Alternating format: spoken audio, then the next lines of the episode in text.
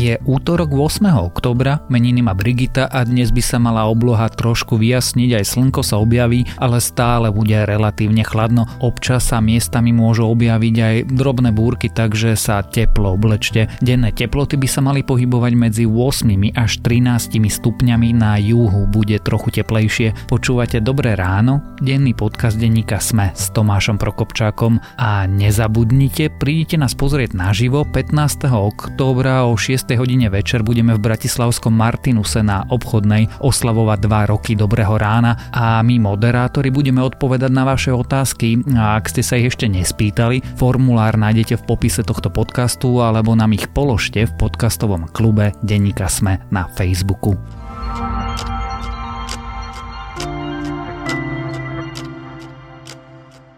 A teraz už krátky prehľad správ.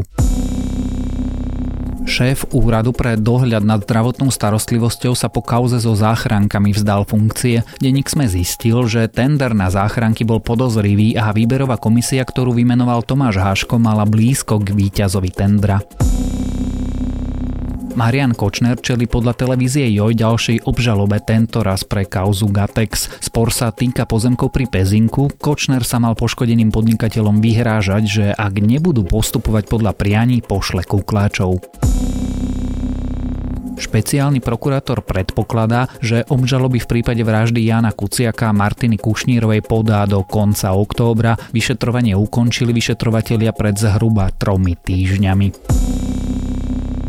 Nových súdcov ústavného súdu vymenuje prezidentka vo štvrtok. Zuzana Čaputová sa pri tejto príležitosti plánuje prihovoriť súdcom aj verejnosti. Ústavný súd momentálne nie je plne funkčný, viacerým súdcom sa totiž vo februári skončilo ich funkčné obdobie. Ústavnému súdu tak chyba 6 z 13 súdcov. Včera nám odštartoval týždeň s Nobelovými cenami. Prvé sú tradične za fyziológiu alebo medicínu. Ocenenie získala trojica vedcov William Kellin, Peter Radcliffe a Greg Semenza za objav toho, ako bunky vnímajú a prispôsobujú sa dostupnosti kyslíka. Pochopiť tento mechanizmus je kľúčové, ak chceme rozumieť metabolizmu, zmenám pri dýchaní a cvičení, vývoju plódu či imunite. Dnes oznámia laureátov Nobelovej ceny za fyziku a ak vás správy zaujali, viac ich nájdete na webe sme.sk.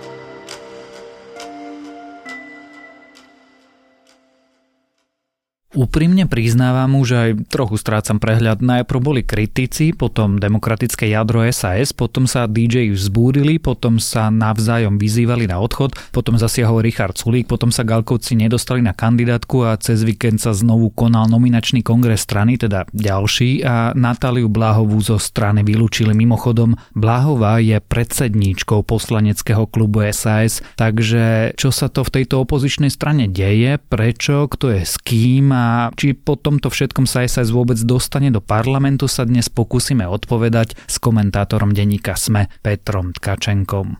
Sloboda a Solidarita má schválenú silnú kandidátnu listinu. Garantujem stabilitu tejto kandidátnej listiny.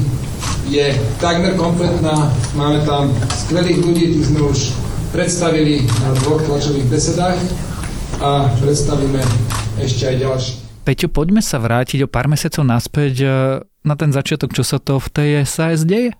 No toto je pomerne komplikované, veď v tom tvojom prehľade to bolo počuť, že my keď sa vrátime o niekoľko mesiacov do minulosti, tak vlastne sa vraciame už do praveku, že strašne veľa sa toho odohralo, ale tak povedzme, že veľmi stručne dlhšie prebiehal v SAS nejaký kvas. My sme do toho dovnútra celkom nevideli, ale zjavne tie výroky Richarda Sulika, ktoré vadili mnohým novinárom, treba to bolo počuť aj, lebo veď títo písali, tak zrejme vadili aj viacerým členom SAS, to znamená k tej okresnej lige Nemecko, Francúzsko a že Rusko nie je nepriateľ a Merkelovu potupne prepustia zo štátnej služby a podobne, ako bolo by toho naozaj veľa. Takže tam zrejme sa budoval nejaký zrejme zrejme tam boli aj nejaké osobné animozity. No a všetko to dospelo do okamihu, že vznikla nejaká skupina, ktorá bola opozične naladená k Richardovi Sulíkovi a vymyslela si, že v ďalších voľbách predsedu, ktoré mali byť v roku 2020, navrhne nejakého svojho kandidáta. No a o tom sa Richard Sulík dozvedel and the rest of hej, ako sa hovorí. Že potom sa vlastne začala táto mela. Ale že do akej miery sú dôležité tie osobné animozity, alebo Richard Sulik by povedal intrigovanie Ľubomíra Galka a do akej miery tie, povedzme, politicko-programové výhrady, to napríklad celkom nevieme a úplne sa to nedozvieme. Kto sú títo vzbúrenci, títo DJ, kto je to demokratické jadro? Demokratické jadro, ako prvý sa vždycky uvádza Ľubomír Kalkovci, neviem úplne celkom prečo, možno, že to je v kontexte toho, že on vlastne spomenul a respektíve pripustil, že možno by kandidoval na predsedu strany v tom roku 2020, čo už nebude. Nie len teda preto, že Richard Sulik sa nechal znovu zvoliť medzi tým, ale aj preto, že Ľubomír Galko v roku 2020 zrejme už nebude členom SAS. To je kandidátka, ktorá nasmeruje SAS mimo parlamentu. Niekoľkokrát som tu tam povedal, že ešte majú možnosť to zastaviť ešte máme možnosť sa vrátiť do rokovacom stolu, mohla zasadnúť republika rada a tak ďalej. Oni to odmietli a ak sa strana SAS rozpadne, ak táto strana bude zdeštruovaná a výsledok bude, že SAS nebude v parlamente, tak je to práve vínou schválenia tejto narýchlo zbúchanej, nekompletnej, veľmi slabej kandidátnej listiny. Čiže okrem Ľubomíra Galka tam máme spomínanú predsedničku klubu Natáliu Blahovú, poslankyňu Kaščákovú, podpredsedničku Janu Kišovú, samozrejme Jozef Rajtar a potom ešte niekoľko ďalších menej známych členov. Dohromady to bude strelím od boku 20 až 30 ľudí. Aj keď to môže 20-30 ľudí znieť málo, SAS predsa až tak veľa tých členov nemá, ale keď vymenovávaš tieto mená, veď to je dvaja podpredsedovia, to nie je len taká, že, že marginálna vzbúra toto je dôležité si uvedomiť, že tam je naozaj že veľa poslancov a naozaj vlastne, že polovica predsedníctva. Čiže to je naozaj problém a to musí cítiť, e, myslím si, každá strana. Takže tam museli byť naozaj nejaké vážne rozpory, keď kvôli tomuto sa takýmto spôsobom rozštiepi strana, hoci formálne to vyzerá, že odchádza ako keby len desatina, síce ako desatina strany, v žiadnej by nebolo málo, ale toto je naozaj že pomerne výrazná desatina. A hlavne tam už vlastne úplne moc e, nezostali nejaké známe kádre. Ja naozaj nechcem kriudiť ostatným e, členom SAS, možno sú to naozaj profíci a tak ďalej, ale mediálne nie sú takí známi ako títo, ktorých som vymenoval. Ty si spomínal, že táto skupina plánovala postaviť proti Richardovi Sulíkovi kandidáta v roku 2020 do volieb a Richard Sulík sa o tom dozvedel, ako reagoval? Rýchlo a rázne. To je také makiavelistické. Povedzme, že áno, veď on už takto zareagoval, keď v roku 2016 sa nechal počuť Jozef Mihál, že by chcel kandidovať na predsedu. Totiž ono je vidno a svojím spôsobom právom Richard Sulik sa tejto súťaže obáva, že by to mohlo stranu poškodiť, lebo si pamätáme, ako to bolo, keď odchádzala tá skupina okolo Juraja Miškova a Kolára. To podnikateľské krídlo. To tzv. podnikateľské krídlo, z ktorého sa teraz z ich odchodu Richard Sulík teší otvorene, ale teda stranu to vtedy poškodilo. Tak on sa obával, že keby sa toto zopakovalo, hej, že by to nevysielalo dobrý signál k voličom, tak je lepšie to rozseknúť e, takýmto spôsobom čo je síce možno politicky do istej miery efektívne a zvlášť ak teda on si nevie predstaviť, e, že by tomu šéfoval niekto iný, respektíve niekto iný, ako by si on osobne vybral alebo predstavoval, ale pre vnútrostranickú demokraciu to nie je úplne dobrá vec, ono to vlastne zabíja akékoľvek e, personálne úvahy alebo hodnotové, aby sa tá strana mohla vyvíjať.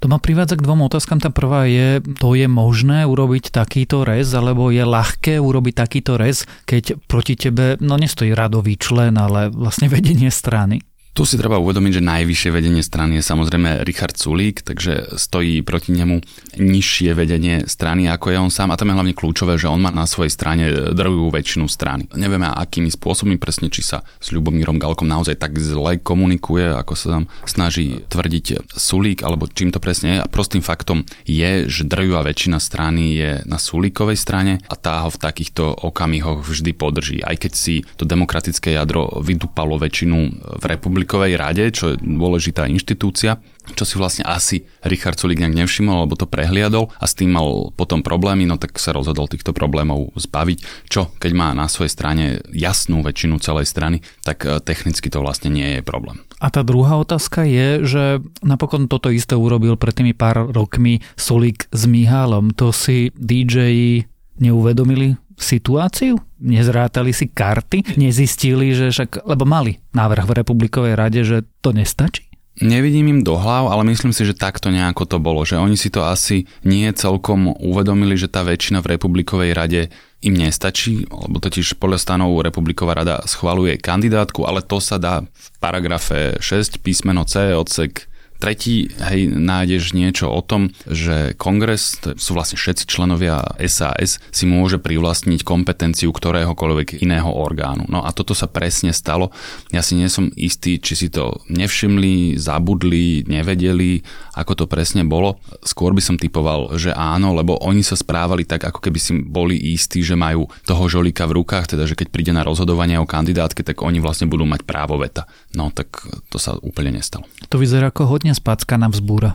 To je úplne spackaná vzbúra. Ono je v dejinách akože pár príkladov zlých pučov v politologických učebniciach a toto si myslím, že by mohlo byť na nejakej čestnej stránke hneď vedľa toho akože komunistického puču vlastne v Sovietskom zväze alebo v Rusku po revolúcii, ktoré dopadlo veľmi podobne. To je zo strany vzbúrencov, ale ono sa zdá, ako by tu bol nejaký vzorec, ako by Richard Sulík nezniesol kritikov. To je pravda? Richard Sulik sa nikdy netajil tým, že on síce má hrať demokraciu, ale vnútrostranická demokracia nie je akože úplne jeho šálka kávy. To do strán tak e, úplne nepatrí, lebo to proste komplikuje riadenie, potom ľudia všeličo vymýšľajú a zjavne je o tom naozaj autenticky presvedčený. Možno to súvisí aj s tým, že on prišiel z podnikateľského prostredia, ako mnohí slovenskí politici a potom majú takú tú predstavu, že oni si niečo založili a že je to ako keby ich majetok, hej, že to budú manažérsky riadiť, tak na Babiša, hej, hej, by som povedal, že všeli, kto to rozpráva, že budeme riadiť e, štát, respektíve stranu ako firmu. Podľa mňa to bude nejaká kombinácia osobných predispozícií a aj tohto podnikateľského backgroundu. Ale áno, výsledok je ten, že vlastne tí ľudia, ktorí mali nejaký vážnejší spor s Richardom Sulíkom skôr či neskôr z SAS odišli. Cez víkend sa ale udiela ešte jedna taká zvláštna vec. SAS vylúčila zo strany Natáliu Bláhovú. To nie je hoci kto. Natália Bláhová je predsedničkou poslaneckého klubu SAS. Ona je súčasťou teda DJov. Prečo iba ju? Lebo ono to nie je zase také ľahké väčšinou vylúčiť niekoho zo strany, totiž ono sa o tom málo vie, ale politické strany musia mať zo zákona demokratické stanovy. Hej, takže to nemôže byť také jednoduché niekoho vylúčiť a Natália Bláhová spravila tú chybu, aspoň takto interpretovala strana SAS, respektíve Richard Sulík, že v nejakej internetovej diskusii neviem kde spomenula, že SAS je teraz nebezpečná strana, taká nejaká bola tá formulácia, čo actually prišili, tak povediac, paragraf, že niečo poškodzuje stranu a podobne a vylúčili ju. Toto je oficiálny dôvod, podľa mňa ten menej oficiálny je, že ona ako členka republikovej rady bola ako keby nejakým povestným e, jazyčkom na váha, hej, lebo tí DJ, demokratické jadro, malo väčšinu 7 ku 6, no a tým, že ju vylúčili zo strany, tak automaticky prestala byť aj členkou republikovej rady, kde sa môže navoliť 7 človek, takže tam bude mať Richard Sulík opäť e, väčšinu a bude môcť e, presadzovať presadzovať svoje veci. Teraz je to vlastne jedno, lebo kandidátka je schválená, ale zrejme aj do budúcna chcel to mať trošku upratonejšie, ale tu by som podotkol, že toto je moja interpretácia tej udalosti. Ten oficiálny dôvod je naozaj taký, že svojimi výrokmi poškodzovala stranu. Väčšina rozhodla, že chce pokračovať s Richardom Sulikom a na čele strany a bez nás. My zás Richarda Sulika považujeme za hrobára strany Sloboda a Solidarita. Rešpektujeme realitu a je čas sa rozísť. V najbližších dňoch vás budeme informovať o našich ďalších krokoch. Včera, krátko predtým, ako sme začali nahrávať tento podcast, Natalia Blahová povedala, že pravdepodobne z poslaneckého klubu odídu ona a ďalší poslanci. To sa rozpada? poslanecký klub sa v parlamente? Neviem teraz, čo myslíš pod tým výrazom rozkladá, či akože rozkladá v zmysle, že má zaniknúť. Tak je tam 20 poslancov a už nebude. No áno, veď, ale tak ich aj predtým bolo zvolených viac. E, vieme, že Jozef Mihal bol členom klubu SAS logicky, keďže za ňu bol zvolený. To isté platí pre Martina Poliačika. To znamená, áno, odídu ďalší ľudia z toho klubu, ale on zostane existovať. A podľa mňa z toho si nejaké dramatické vrázky v SAS ani nerobia. Ono to napokon nie je prvýkrát, čo odtiaľ odchádzajú ľudia, veď sme sa o tom rozprávali, že tí kolárovci v predchádzajúcom volebnom období opustili klub. Tak sa trochu inak opýtam, kto ešte zostal v SAS? Koho poznáme? Teda s výnimkou vaša Miku, čo bola najkračšia kariéra asi od vždy. On podľa mňa ani nebol člen strany, on len akože prijal miesto na kandidátke, no samozrejme tak si treba uvedomiť, že stále je tam Richard Sulik, čo bola základajúca osobnosť a dodnes to je naozaj najvýraznejšia osobnosť tej strany. Podľa mňa zrejmá väčšina voličov e, volí tú stranu alebo volila ju kvôli Richardovi Sulíkovi. Možno, že tam v nejakom období bola trochu zmena, keď nemali moc na výber, tak povedzme, že aj napriek, ale bez pochyby je to najvýraznejšia osobnosť. No a z tých ďalších kádrov tam už je to slabšie. Nie, že by to boli že úplne neznámi ľudia, ale oveľa menej, hej, napríklad Branislav Greling ako odborník na školstvo, alebo samozrejme Lucia Nikolsonová, ale tá je v Európskom parlamente. Tá bude teraz do Národného parlamentu kandidovať iba tak na oko. Niečo podobné je prípad e, Juraja Drobu, ktorý síce nie je členom SAS, ale bude kandidovať, ale zároveň je predseda Bratislavskej župy a mieni tým žúpanom aj zostať, takže opäť je to taká kandidatúra len na oko, no a inak tam vlastne nevidíme akože nejaké výrazné osobnosti, ktoré by mohli pritiahnuť zástupy voličov. Opäť nechcem nikomu kriudiť, Peter Osusky je bez pochyby zaujímavý poslanec, ale nemyslím si, že na seba vyhaže nejaké e, veľké, veľké množstvo hlasov. To je skvelá kandidátka, keď ti kandidáti povedia, že aj tak, keď budú zvolení, tak tam nenastúpia. Áno, to je prejav... Pohrdania ľudom? Ja by som sa nebal ani toho výrazu. Áno, to je podľa mňa aj urážka voliča, hej. Lebo pre mňa, ja to berem až tak trochu akože ezotericky, hej, to je naozaj že dôležitý akt, kedy ľud, ktorý má z ústavy v rukách všetku moc v štáte, tak akože s touto mocou pri tých voľbách narába a nejak ju distribuuje, hej. A podľa mňa z tohto aktu si netreba robiť nejaké kolotoče alebo testy alebo tam akože posielať maskotov. To je naozaj vážna vec a strana ako SAS, ktorá k tomu pristupuje takto, tak podľa mňa do istej miery si z tých voličov úťahuje. Po tomto všetkom ešte minulé volebné obdobie SAS mala ambíciu, teda aj bola lídrom opozície a Richard Sulik mal ambíciu zostavovať vládu. Dostane sa vôbec do parlamentu? To je samozrejme v dnešnej situácii veštenie z gule, ale veď snáď si na to za 5 mesiacov e, nikto nespomenia a nebude sa nám vysmievať, takže skúsim si typnúť, respektíve aj nie, že typnúť výsledok, ale tak nejako akože percentuálne. Ja si myslím, že dnes už je vyššia pravdepodobnosť, že sa do parlamentu nedostanú ako to, že sa dostanú. Ale tým naozaj nechcem povedať, že je to nemožné alebo že treba zatlcť klinec. Ono záleží od toho, akým spôsobom sa Richardovi Sulíkovi konečne podarí to, čom hovorí už 5 mesiacov, hej, že tieto vnútorné spory sme uzavreli a ideme sa sústrediť na kampaň a tlmočiť e, voličom svoje posolstvo. To sa mu až doteraz nepodarilo, čo v strane SAS dramaticky komplikuje situáciu. Je to možné? Je ešte možné ten narratív otočiť? Veľmi problematické. Preto aj vravím, že jedna vec je tá, že odišli ľudia, to znamená nejaká časť voličov, ktorí na to boli viazaní, ale aj ten spôsob, akým odišli, že v podstate boli napokon vyhnaní. Teraz už je jedno, či oprávnenie alebo neoprávnenie, to nech si vyloží každý po svojom, ale fakt je ten, že boli vyhnaní a oni podľa mňa budú sa usilovať SAS e, nejakým spôsobom škodiť, respektíve sa pomstiť, respektíve hrať na seba, ak budú kandidovať kandidovať na nejakej inej kandidátke, to ešte nevieme. No a toto celé dohromady je dosť smrteľný koktejl a v takej situácii nastoliť nejaký iný narratív bude pre Richarda Sulika veľmi problematické. Ale tu by som ešte podotkol, že už sa mu viackrát podarilo naozaj prekvapivo úspieť, takže by som bol zatiaľ v tomto opatrný. Igor Matovič má v prvom rade problémy sám so sebou a v druhom rade so zvyškom opozície. Richard Sulík má problémy s vlastnou stranou, ktorá je momentálne v rozklade. Nádej na vládu, ktorú by postavili dnešné opozičné strany parlamentné či neparlamentné, je mŕtva? Mŕtva určite nie, isto by som nešiel až do takýchto výrazov, ale musím povedať, že ja som v posledných dvoch, troch mesiacoch a možno aj v jednom poslednom mesiaci trochu korigoval svoj názor na to, ako to dopadne, lebo som si bol takmer istý, že to je vlastne nemožné, aby Smer nejakým spôsobom si udržal moc aj po ďalších voľbách, ale teraz sa naozaj otáčam trochu druhým smerom, lebo jedna vec je to, čo si vymenoval s opozíciou, že má problém naozaj vážny, akože za jedno, že sama so sebou, ale potom aj nastaviť nejakú tému volieb, akože čo idú ponúknuť voličom.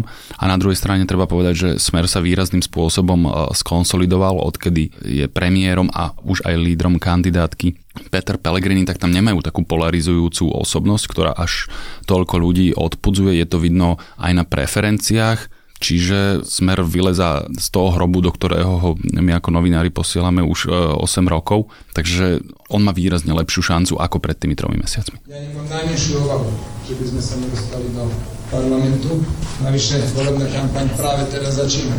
30% voličov sa rozhoduje 2-3 týždne, možno mesiac pred voľbami. My máme 4 mesiace do volieb. Bolo potrebné ukončiť tieto vnútorné spory, ako som už aj v minulosti avizoval, som zodpovedný za chod strany SAS a je mojou úlohou spraviť v strane poriadok. To sa dnešným dňom stalo. Tak uvidíme, ako to dopadne. O Richardovi Sulíkovi, o rozbroju v strane SAS a aj o budúcnosti, najmä najbližších parlamentných voľbách strany SAS, sme sa rozprávali s komentátorom denníka SME Petrom Tkačenkom.